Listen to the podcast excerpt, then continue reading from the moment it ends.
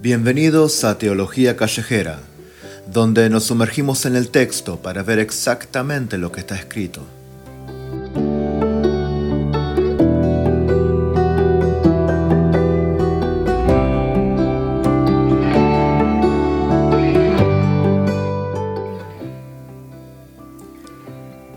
Hola, hola, nuestros queridos oyentes. Gracias por acompañarnos una vez más en Teología Callejera, donde continuamos sumergiéndonos en la carta a los romanos.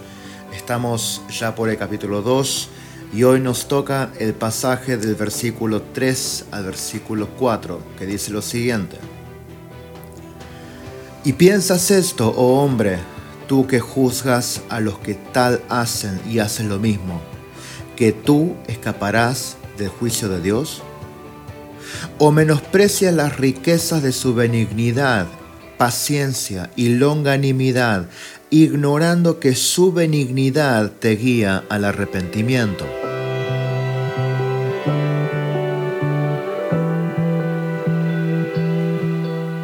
Cuando Juan el Bautista vio las multitudes que venían a él para ser bautizadas, y vio entre ellos a muchos de los fariseos y de los saduceos que venían a él para ser bautizados también, él no refrenó su lengua, sino que claramente les expuso de riesgo al que ellos se exponían al pensar que por una apariencia externa de piedad podrían escapar de la ira de Dios.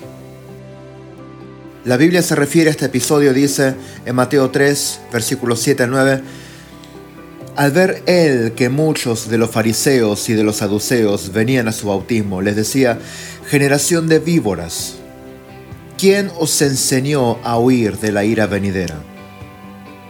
Haced pues frutos dignos de arrepentimiento, y no penséis decir dentro de vosotros mismos, a Abraham tenemos como padre, porque yo digo que Dios puede levantar hijos a Abraham aún de estas piedras.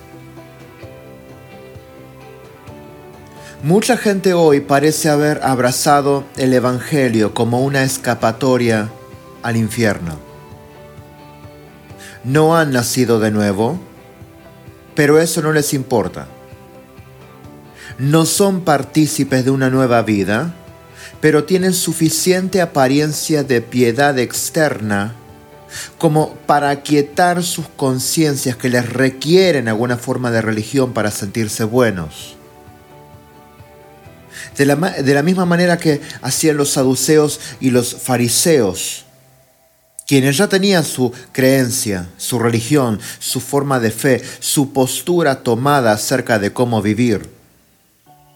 Pero cuando se presenta un don Juan el Bautista denunciando el pecado del pueblo ante la duda, ante la duda, pensaban agregar a todo su paquete religioso también el bautismo de Juan. Si lo que tenía no alcanzaba, por las dudas se bautizaban también en el río Jordán. Ahora, ¿qué es lo que estaban haciendo estos grupos religiosos? Pues lo mismo que hacen muchos evangélicos hoy, tratar de escapar de la ira venidera por medio de la religión. Van a la iglesia, han aceptado a Cristo, participan de los cultos, cada tanto leen la Biblia, aunque ignoran en su mayoría lo que la Biblia dice de ellos. Adoran a Dios, o eso creen hacer. Tienen suficiente piedad como para sentirse aptos para el reino de los cielos, aunque en realidad aún continúan camino al infierno. Sin embargo, Juan el Bautista no duda en decirles, no crean que pueden escapar de la ira de Dios. Lo único que te libra del juicio divino es una nueva vida. Es el arrepentimiento genuino, el abandono del pecado, todo lo demás es una apariencia hueca. Recordemos por un instante el predicamento en el que el ser humano se halla frente a su Creador, quien es también su acreedor. La Biblia dice que Dios es espíritu y la relación con Él debe ser espiritual. Pero el hombre natural no es espiritual, sino carnal. El hombre natural está muerto en delitos y pecados y es naturalmente incapaz de responder a estímulos espirituales. El ser humano natural está muerto a lo espiritual y es incapaz de relacionarse con Dios de una manera espiritual.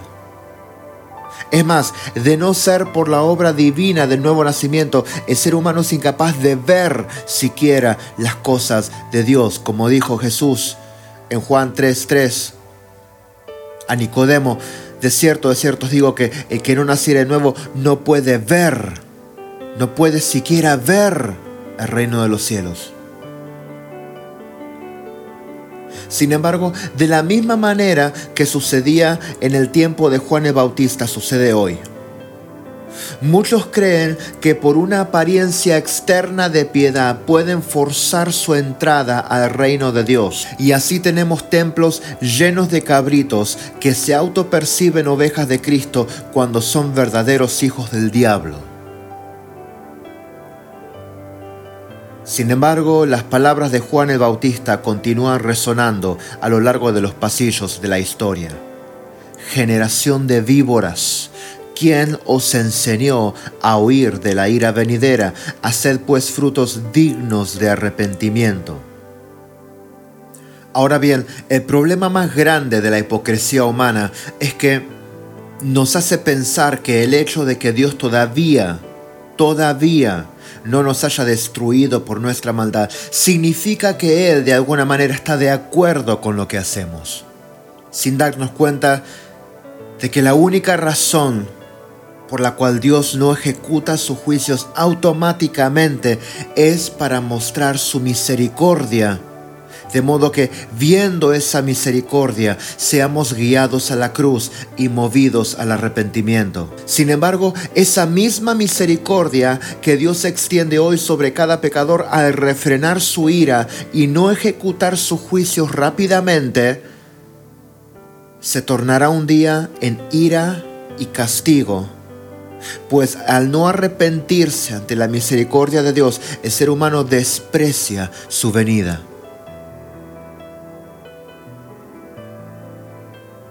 Aparentan religión, se creen justos, se creen buenos, se consideran hijos de Dios, tienen una muy buena apariencia de piedad y sin embargo por dentro son sepulcros llenos de huesos putrefactos.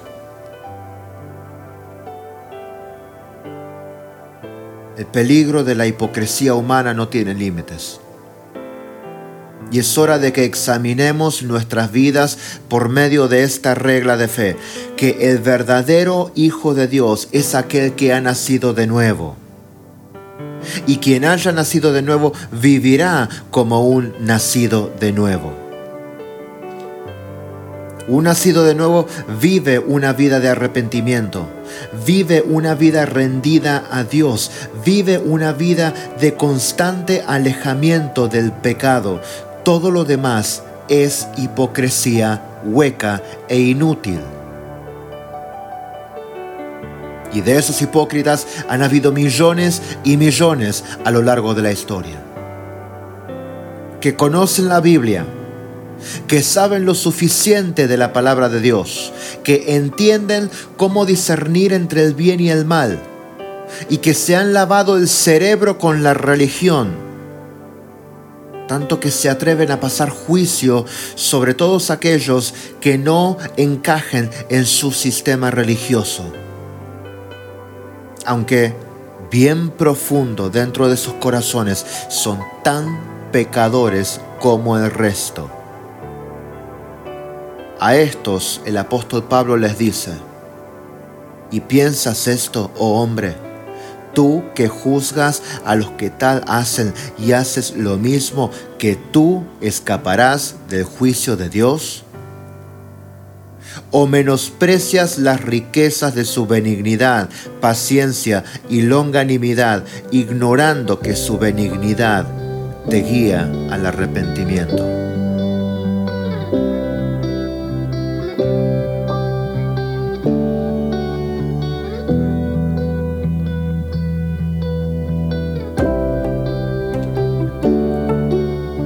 Gracias por haber estado una vez más con nosotros en Teología Callejera. Gracias por seguirnos y acompañarnos en cada transmisión. Estaremos subiendo muy pronto el resto del capítulo. Ya estamos preparando el material para el capítulo 3, así que eh, esperen con paciencia porque ya viene. Estaremos terminando probablemente el capítulo 2 en dos o tres transmisiones más.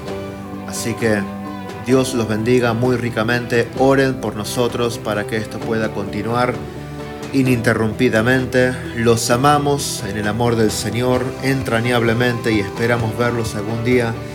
Si no de este lado del cielo, será del otro. Dios los bendiga ricamente. Que tengan una muy bendecida semana. Chao, chao, chao.